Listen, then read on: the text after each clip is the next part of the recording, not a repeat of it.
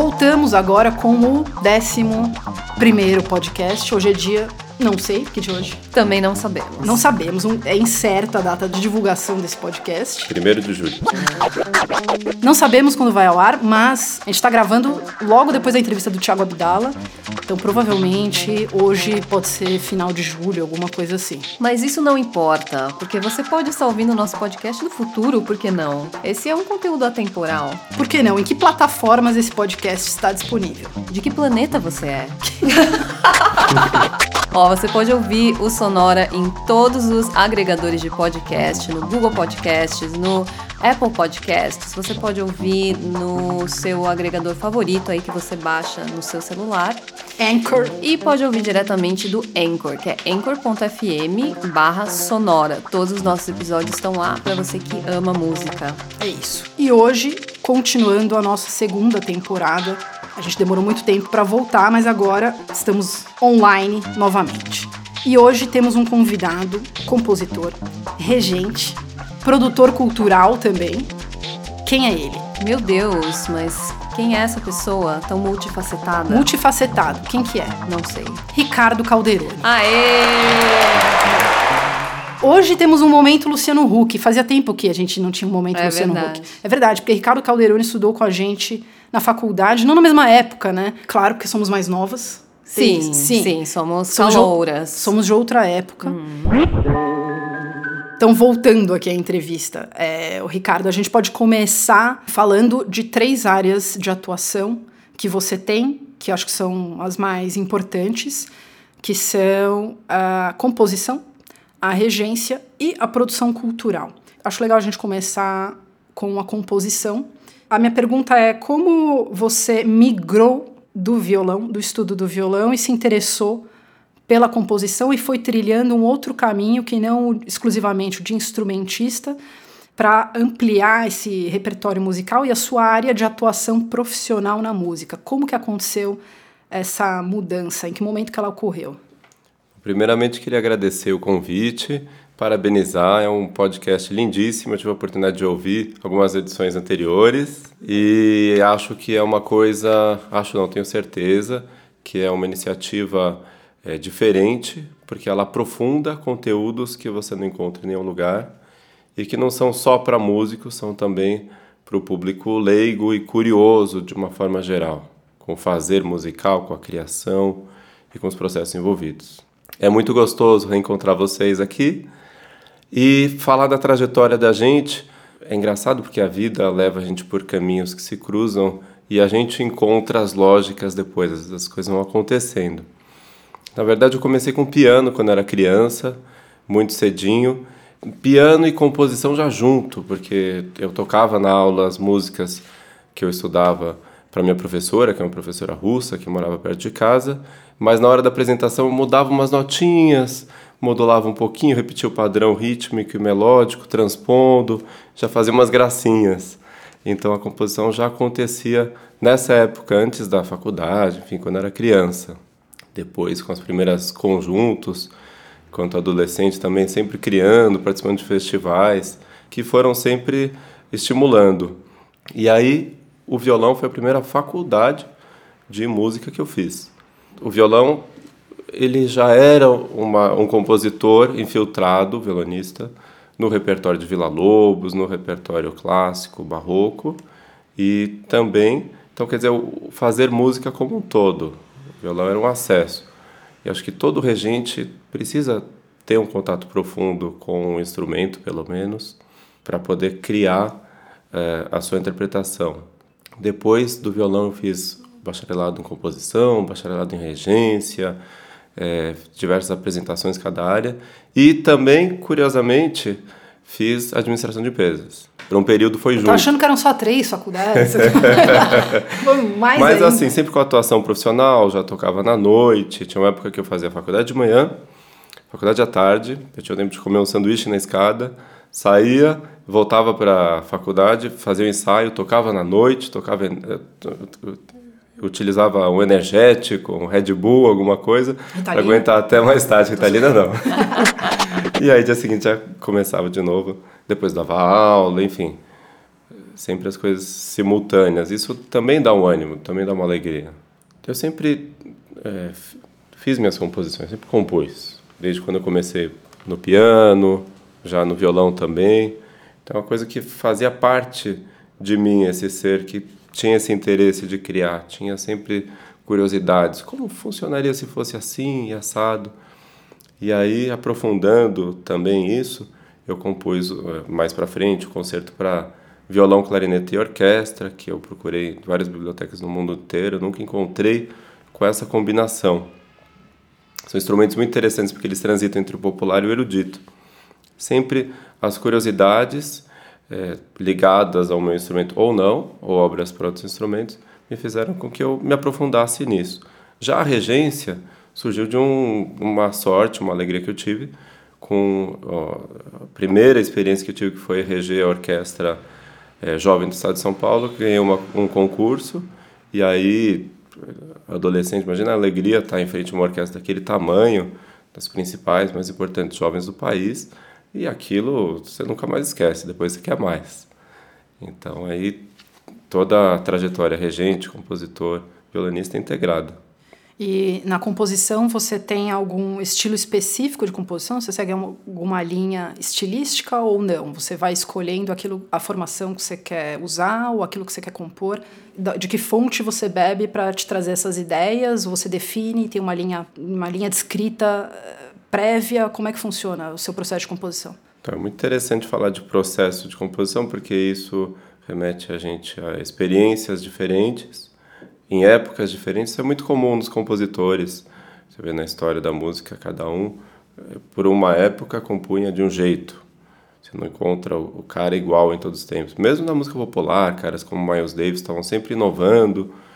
Participou de várias, né, do bebop ao cool jazz, várias vertentes. Eu acho que o compositor é, ele sempre dialoga com aquilo que já existe e encontra é, nisso inspiração e, um, um, contato na forma também emocional, uma vontade de fazer algo diferente que dialogue com isso.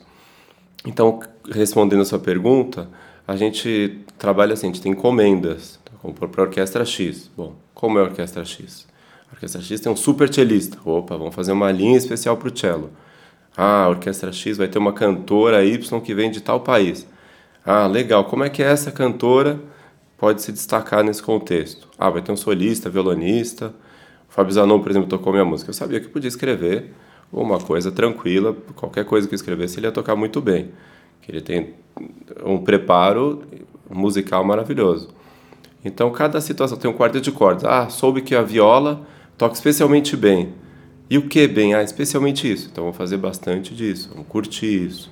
E conta um pouco mais de como, como que foi esse seu processo dentro da composição, quem foram seus mentores e depois você foi estudar nos Estados Unidos, o que, que você estava buscando lá? Bom, é, eu sempre tive esse sonho de estudar fora e me aprofundar. É, alguns mentores importantes aqui no Brasil, eu posso citar o Hermelino Neder, que tem um caminho bem interessante dentro da composição de trilha para filmes, e também uma tese que inovou, é, porque ele criou um sistema de composição, campos harmônicos seriais.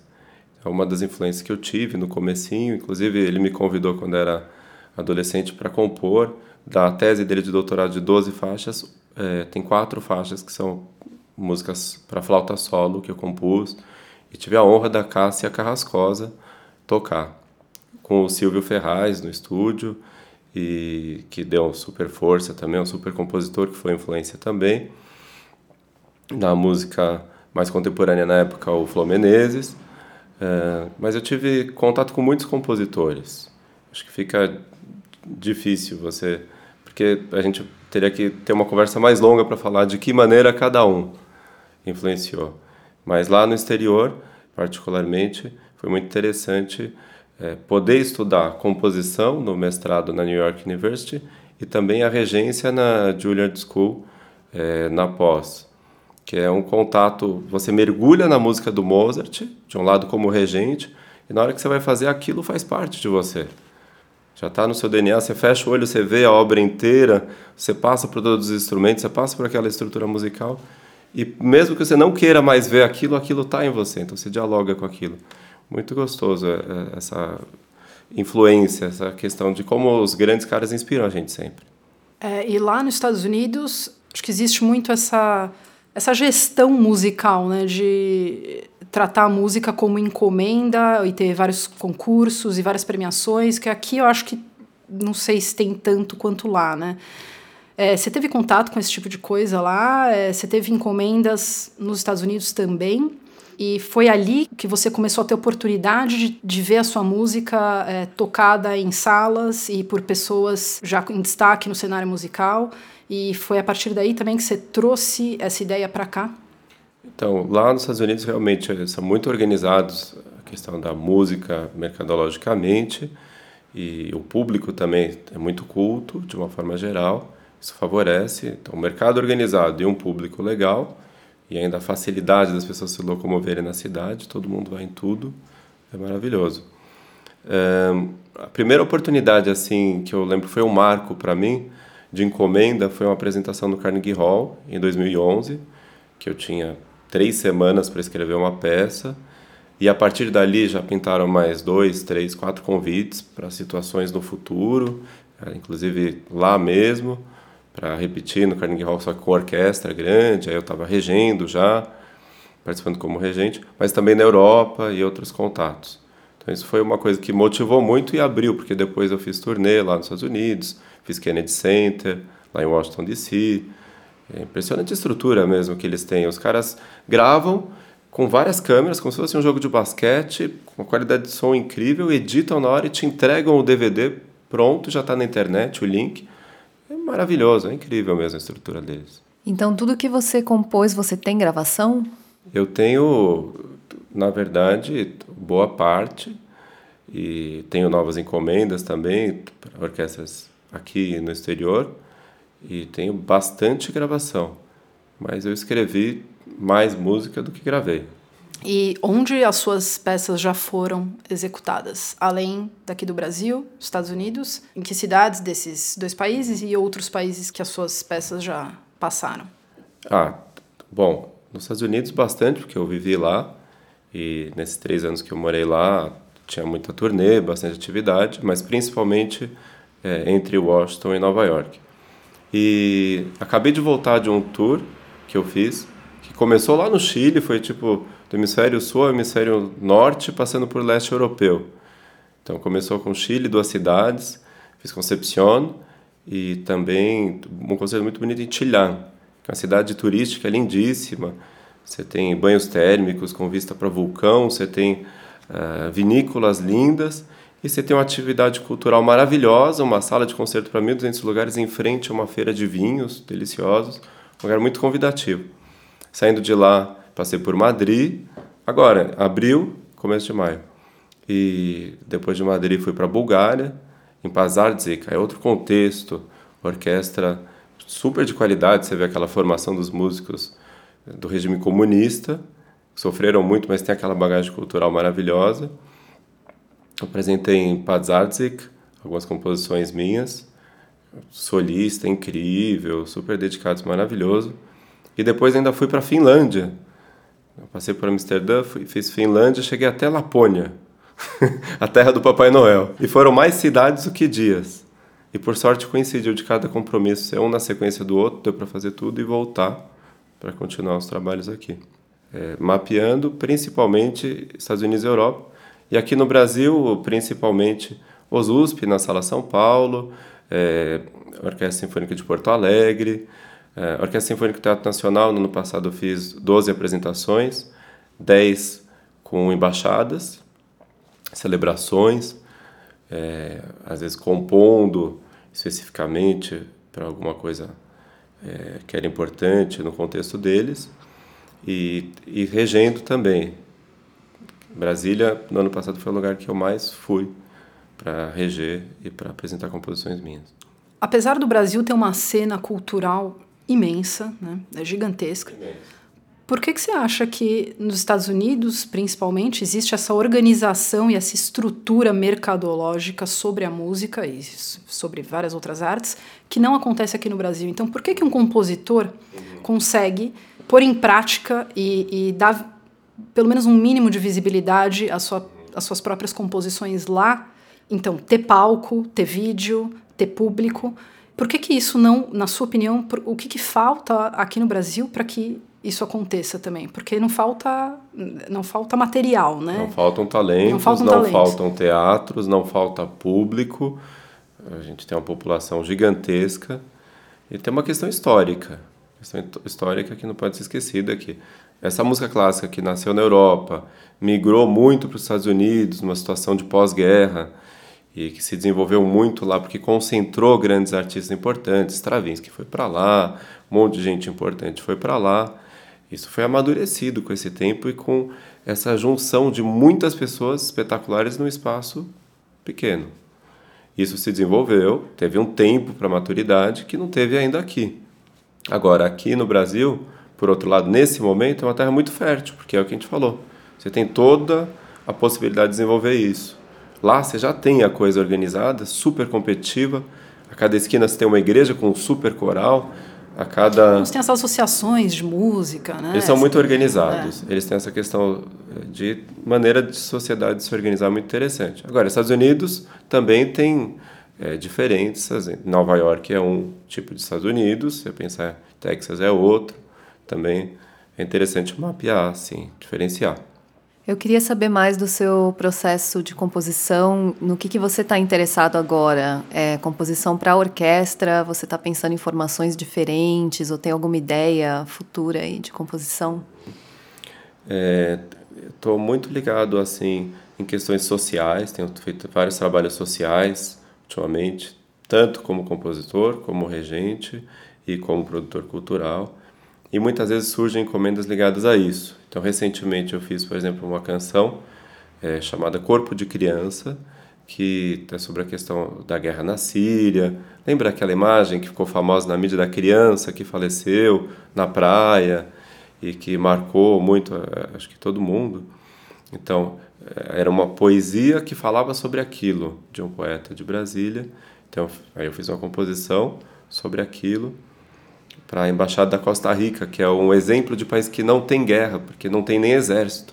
Prefere investir em cultura, prefere investir em eh, educação, em saúde, e para eles era muito importante ter uma composição nova, ser um investimento em cultura, mas que falasse dessa questão de não ter armas, de somos irmãos, coisas sem fronteiras, como dizia John Lennon, esse tipo de visão muito bonito assim. Esse trabalho foi muito comovente, foi muito difícil compor para uma coisa tão triste como isso, olhar para aquela imagem, encarar a dor daquilo e tirar aquele engasgo da garganta e conseguir se aprofundar musicalmente contra cores orquestrais diferentes para cada momento da poesia e relacionar com o folclore brasileiro, se inspirar também.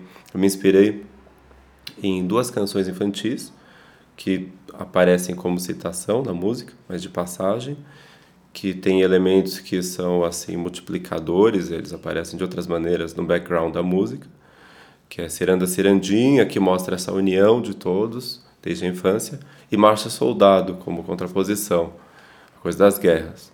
Essas duas imagens aparecem ali, mas assim são diluídas, são potencializadas pelos metais, pela percussão no momento grande e depois volta aquele lirismo e o movimento das ondas do mar. Então tudo isso inspirou fazer esse jogo com a natureza, dos movimentos do mar e também falar um pouco dessa coisa é, emocional que emociona a gente porque diz que nós fazemos parte disso, precisamos fazer alguma coisa para isso.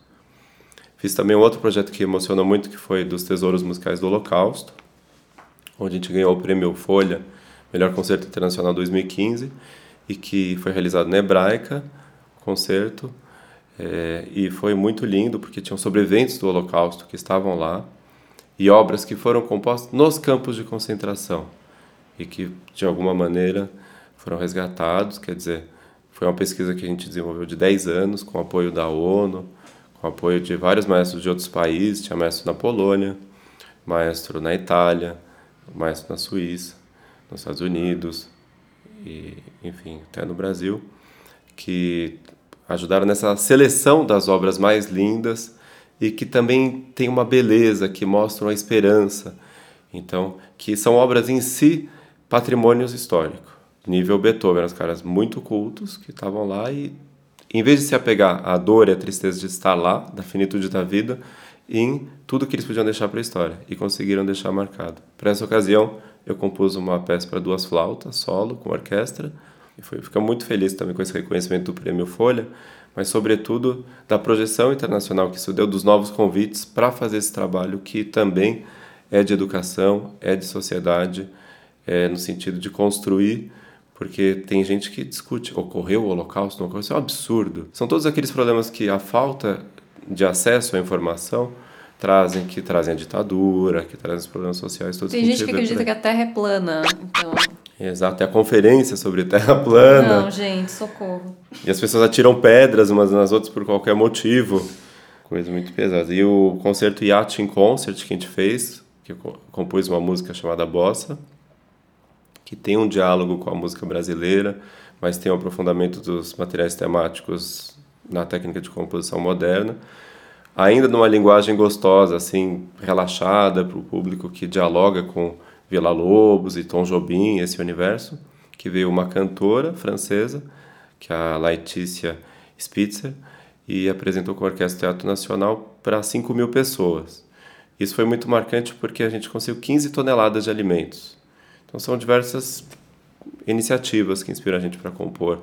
Então agora a gente vai ouvir um trecho de Corpo de Criança.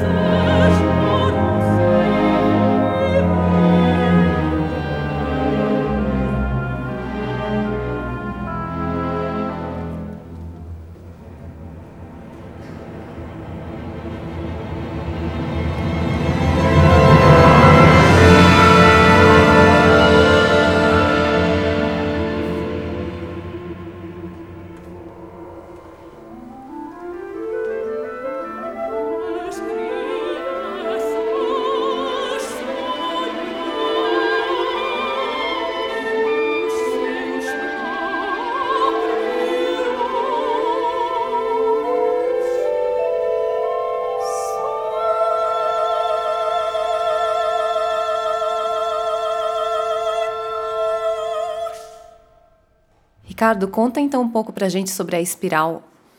A espiral ela é uma estrutura é, de música que utiliza ritmos brasileiros e é, o Proveta ouviu outro dia e ele é um cara incrível, né? É um cara muito culto, muito generoso.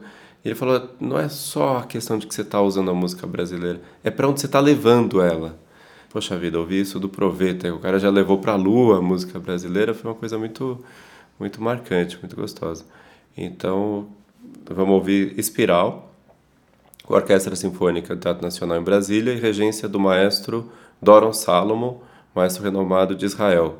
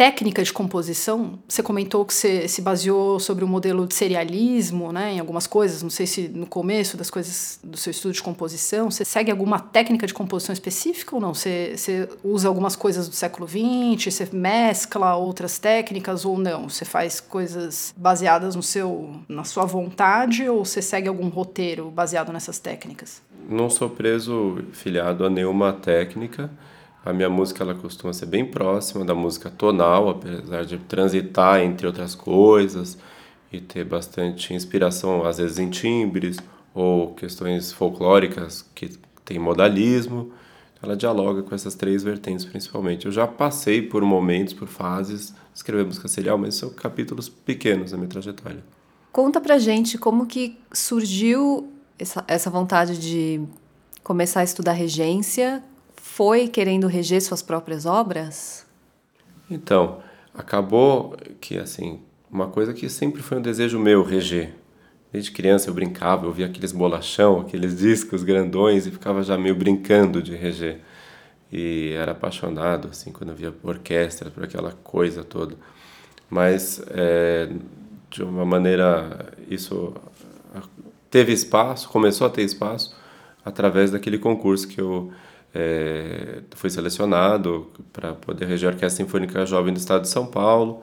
E depois, quando eu fiz o, o primeiro bacharelado em, regência, com outras orquestras que eu tive acesso, e sempre um convite leva até outro. Então, você faz uma apresentação, é interessante, a pessoa te chama de novo, alguém que estava na plateia te convida para um outro lugar, e você acaba fazendo uma agenda você consegue trabalhar com várias orquestras. Isso é uma coisa muito interessante. Você pode viajar, você chega lá, você tem uma orquestra diferente, você tem músicos diferentes, repertório diferente, vai para outro lugar, outro batalhão de pessoas e todos grandes músicos, pessoas super talentosas, super musicais. Tem uma troca muito gostosa. Que orquestras que você já regeu e se você aproveita a oportunidade que você tem de reger diferentes orquestras para reger também as suas as suas próprias composições. Você consegue é, modelar o, o programa do concerto? Então, os convites são bem específicos. Queremos que você reja aqui é, Mozart, Bach, Haydn. Aqui a gente quer Mahler, Schubert. E tem alguns espaços que eles falam. Interessante a gente colocar uma coisa nova para mesclar, para que o pessoal possa conhecer o que está sendo produzido agora. Então, composições minhas aparecem. E sobre as orquestras que você então, das orquestras, eh, eu citei algumas aqui do Brasil, né? É, de São Paulo, de Porto Alegre, de Brasília, de Campinas. Campinas duas, né? A Orquestra Sinfônica Municipal de Campinas também, a, a, mais recentemente, é, no mês passado a Orquestra Sinfônica da Unicamp, que eu regi uma apresentação para o Consulado de Israel, na comemoração dos 71 anos do Estado de Israel, onde eu apresentei obras minhas e foram apresentadas obras também israelenses e de compositores importantes judeus, de outras nacionalidades. E o que, que você mais gosta de reger? Hum, a pergunta é muito difícil. toda vez é, é uma aventura e toda vez eu gosto e, e me envolvo muito. É muito difícil separar, assim. Porque para mim é um dos maiores prazeres na vida. Então, como é que eu vou dizer que tal coisa é mais legal que a coisa? É a coisa mais prazerosa que tem. E as suas maiores referências na regência, tanto aqui no Brasil quanto é, regentes que você admira hoje no mundo ou, ou, que já foram muito importantes? Aqui no Brasil, principalmente Roberto Chubiriçá, eu estudei com ele, admiro muito, e também uh, o Karabichevsky. Lá no exterior, aí tem muito a questão também histórica, né? Mas principalmente é, me inspira muito Bernstein. E como você vê a relação do regente com as orquestras jovens e desses músicos em formação diante de experiências com regentes diferentes? É um lado de regência que eu acho muito interessante, que é o contato com as orquestras jovens ah, e com esses músicos que estão em desenvolvimento, estão com a cabeça tão aberta, que têm tempo para se dedicar, que às vezes é possível você ter um resultado como uma orquestra jovem mais é, efetivo do que uma orquestra profissional que faz aquilo rapidamente, porque é um trabalho de indústria e, e que tem um envolvimento significativo para a vida deles, que aquela sua passagem por lá marca a trajetória deles e inspira e gera relações. E é interessante como a regência une as pessoas. Eu falo com gente de vários países. Hoje eu falei com Chile, Bulgária e Finlândia, e são pessoas que eu tive contato através da música. São laços afetivos que se estabelecem. É muito legal. E além disso, a questão dos trabalhos sociais, que eu estou fazendo quatro agora. Projeto que eu estou desenvolvendo já existia, que é o projeto Locomotiva, existia há 10 anos. E quando me convidaram, a ideia foi de desenvolver novos polos. Então, o desenvolvimento do polo Mauá, e a gente está aí com recursos do PROAC, e tem uma coisa que são aulas para crianças no contraturno escolar, de 7 a 18 anos. As crianças de manhã vão para a escola, à tarde tem aula de música, tocam os instrumentos da orquestra. E vice-versa, as que estudam no período da tarde estudam de manhã música. E aí quando elas terminam, aí veio o outro projeto que a gente fez e que está também super dando certo. Hoje chegou mais um aporte para ele, que é o Fábrica Sonora Locomotiva, que aí depois que os caras têm 18 anos, para eles entrarem no mercado, eles precisam primeiro ter o instrumento deles, então eles aprendem a fazer os instrumentos. Então, cara aprende a fazer violino, cello, baixo, e utilizando é, reciclagem, reaproveitamento de material, num nível assim super elaborado, com a ajuda de algumas empresas que fornecem materiais a um custo bem interessante, e também uma pesquisa de grandes caras, grandes instrumentistas, que encontraram um jeito de fazer aquilo com um som importante, um som que permite que o cara seja um profissional. Nesses projetos você foi o idealizador ou você é um consultor? Nesses projetos eu, de certa forma, sou consultor, idealizador de expansões, mas especificamente nesse ele surgiu 10 anos atrás, antes de eu entrar. Eu fui um, eu, o cara que expandiu novos polos. Eu tive um papel importante nesse processo de ampliação desse trabalho maravilhoso, que é inspirado no modelo da Venezuela, do El Sistema, e que tem inspirado não só no Brasil, gente no mundo todo, até na Coreia fazem coisas semelhantes. É, conta pra gente do Brasil Produções, que tipo de projeto que você faz? O Brasil Produções começou em 2007. A gente tem os projetos voltados para educação, para as escolas, dá acesso a concertos, mas tem a preparação deles, tem o antes, tem o durante, tem o depois. Eles fazem é, estudo de meio.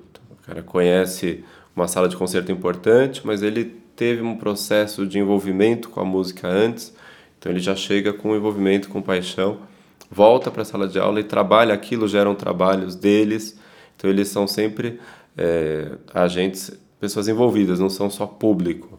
Isso muitas vezes conciliando com outra coisa. Então, posso levar num dia a Sala São Paulo e Pinacoteca, conciliando com o que as crianças de 10 anos tiveram nas suas escolas de história, geografia, português e até a vida pessoal deles, que é o que traz esse envolvimento deles para os projetos. Então, os projetos educacionais, os educacionais sociais, que eu te falei agora há pouco, é, como, por exemplo, Locomotiva, Mauá ou Fábrica Sonora, e os projetos também é, com o setor corporativo, levar a orquestra para as empresas, que são muito, muitas vezes muito engessadas, ou celebrações, e a questão do envolvimento com as embaixadas, consulados, que é uma outra frente aí que sempre é muito ligada à cultura. E como que surgiu a ideia? Por essa vontade de fazer acontecer, aquilo que a gente estava falando agora há pouco, de que lá fora, nos Estados Unidos, às vezes é tudo acontece tanto e aqui a gente quer ver as coisas acontecerem. E ainda a gente sente, de um lado, green, o Brasil, mas um belíssimo green que pode expandir e se desenvolver muito. Então a gente entrou com essa visão de que dá para, por vários lados, se desenvolver, começando com música popular, depois esticando para música erudita também e ampliando para esses outros campos que eu te falei, educacional e social. Você conseguiu parcerias internacionais importantes, né? Você já trouxe orquestras e maestros bastante representativos aqui para o Brasil e organizou concertos grandes na Sala São Paulo, por exemplo, né? É, de que forma você conseguiu colocar em prática essas produções e viabilizar essas produções que são grandes? E acho que seria interessante já você comentar essa aproximação que você teve com os consulados e as embaixadas, que outra conversa que a gente já teve, achei muito interessante você falar isso, porque eu acho que não é comum e acho que seria muito legal você contar de que forma você fez essa aproximação e com que tipo de pessoas e que tipo de lugares você atuou para conseguir viabilizar concertos desse porte. Então, interessante sua pergunta, porque isso foi acontecendo, eu nem esperava inicialmente, que essa minha ida para Nova York é, fizesse com que a Brasil Produções ficasse tão internacional. O que aconteceu? Eu estabeleci laços afetivos de colegas de vários países que estudaram comigo e cada um voltou para os seus respectivos países, poucos continuaram nos Estados Unidos. Isso permite que eu tenha contato com cada um. Eu tenho um cara no Canadá que eu confio, tenho, a confiança é muito importante nisso, porque está lidando com organizações grandes. Eu tenho um cara na Suíça, um cara na Alemanha, eu tenho em Nova York. Então, isso é uma questão. A outra é as primeiras experiências que me ligaram aos consulados e embaixadas, porque um gera o outro. Cada projeto gera outro. Então, por exemplo, quando eu fiz a apresentação com a orquestra no Carnegie Hall, eu tinha a embaixada, eu tinha, perdão, o apoio do consulado do Brasil em Nova York. E também tinha o apoio de outros consulados que se envolveram no projeto pela questão é, de ser um projeto latino-americano e um projeto que falava também da preservação da Amazônia. Então, isso é uma coisa importante que teve a continuidade com cada uma delas lá. E a Brasil Produções se internacionalizou muito nesse momento, porque eu comecei a ver que estava funcionando super bem, tanto fazer lá como fazer aqui, trazer os, daqui, os de lá para cá e, os daqui, e levar os daqui para lá. Então isso foi se desenvolvendo e é o que eu te falei, um sucesso leva a outro. Quer dizer, eu fiz com o embaixador, o cônsul ficou sabendo, está querendo fazer também, já sabe que é uma coisa que o embaixador já aprovou, já deu certo. Então ele faz um outro convite. Aí, dentro de um grupo de pessoas que assiste que é tem esse cônsul, mas tem os colegas dele de outros países. Eles começam a conhecer mais seu trabalho e um trabalho gera outro. A minha atuação, então, como regente em Nova York, atraiu esse contato, aprofundou esse contato com os consulados. E também em Brasília, sendo compositor em residência, regendo com frequência, estando lá com frequência, eu passei a ter um contato maior com as embaixadas aqui no Brasil. Você tem algum projeto em mente, alguma coisa que está para acontecer? Qual é a próxima, próximo projeto que vai acontecer agora? Agora tem alguns que estão acontecendo e um que está saindo do forno. Estou trazendo uma orquestra do Chile, que é a melhor orquestra do Chile, Mosesp chilena, vindo pela primeira vez em 100 anos para o Brasil. Isso é ligado a uma apresentação de, de arrecadação de recursos para prevenção ao câncer. E onde que vai ser isso? Vamos revelar aos poucos ah, os fatos. Ah, entendi. Mistério. Muito bem. Fiquem ligados. a gente tem esse processo de preparação e tem a formalização de cada coisa. Então, a finalização de tudo a gente só divulga depois que está formalizado. Muito legal ouvir tudo isso que você falou, da, de, de, toda essa sua experiência e da sua vivência, sua formação tão vasta, essa parte. Fiquei, nossa, muito impressionada de ouvir tudo isso. E eu queria saber de uma parte mais assim. O que, que te inspira? Você, é, o que, que você ouve na sua casa? Como você ouve música? Como é isso? Eu gosto muito de ouvir música de olho fechado. Acho que é o melhor jeito e sem interrupções, que eu mais gosto.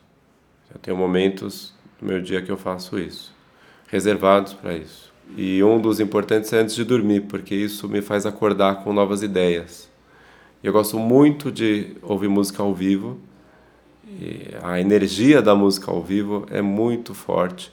Isso me inspira tanto na música popular, se eu ouço um jazz, me inspira para uma música erudita, uma música brasileira de qualidade, como a banda Mantiqueira, ou um Vila Lobos, um Stravinsky, um Bartók, alguma coisa que eu veja na sala São Paulo, em outra sala de concerto, um concerto de um violonista solo, um violinista solo, porque os solistas eles têm um tempo de preparo de cada material musical muito grande, então eles conseguem aprofundar e fazer aquilo de uma experiência de vida.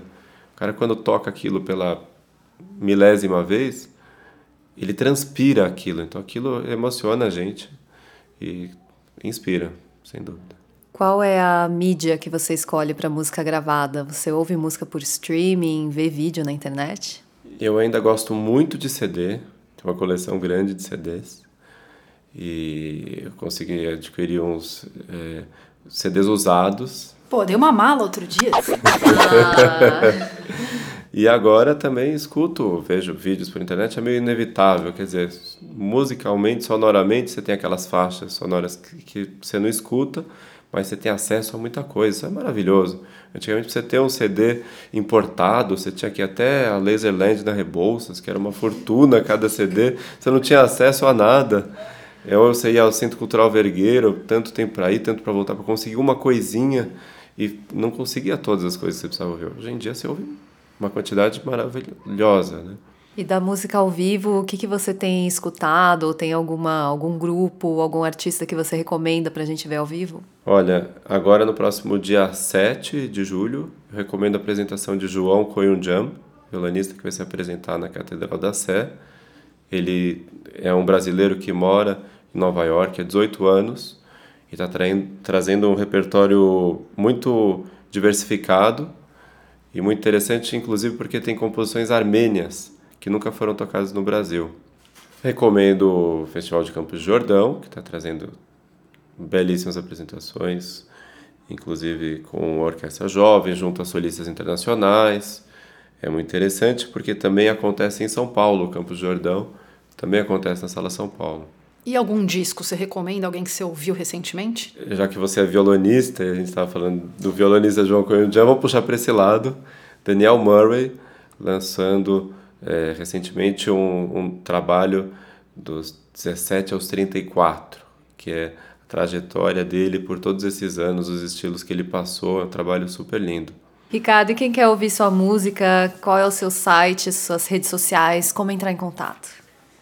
Você pesquisar no Google Maestro Ricardo Calderoni, você vai encontrar algumas coisas, tanto no Google quanto no meu site. E em breve surgirão mais. Vai ter um lançamento de um canal meu também.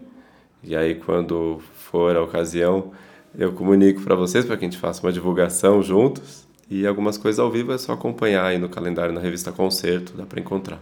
Você usa Facebook, Instagram? Ah, sim, claro. No Instagram meu nome está ao contrário, é Calderone Ricardo. Você vai encontrar as divulgações lá no Facebook também. No Facebook está Ricardo Calderone. Pode encontrar no YouTube gravações com a Orquestra Sinfônica de Porto Alegre, gravações na Sala São Paulo, inclusive com outros maestros também, eh, da Suécia, eh, de Israel, regendo obras minhas. Bom, terminamos então agora o 11 podcast da Sonora. Hoje contamos com a presença do maestro Ricardo Calderoni e aguardamos o próximo. Fiquem ligados!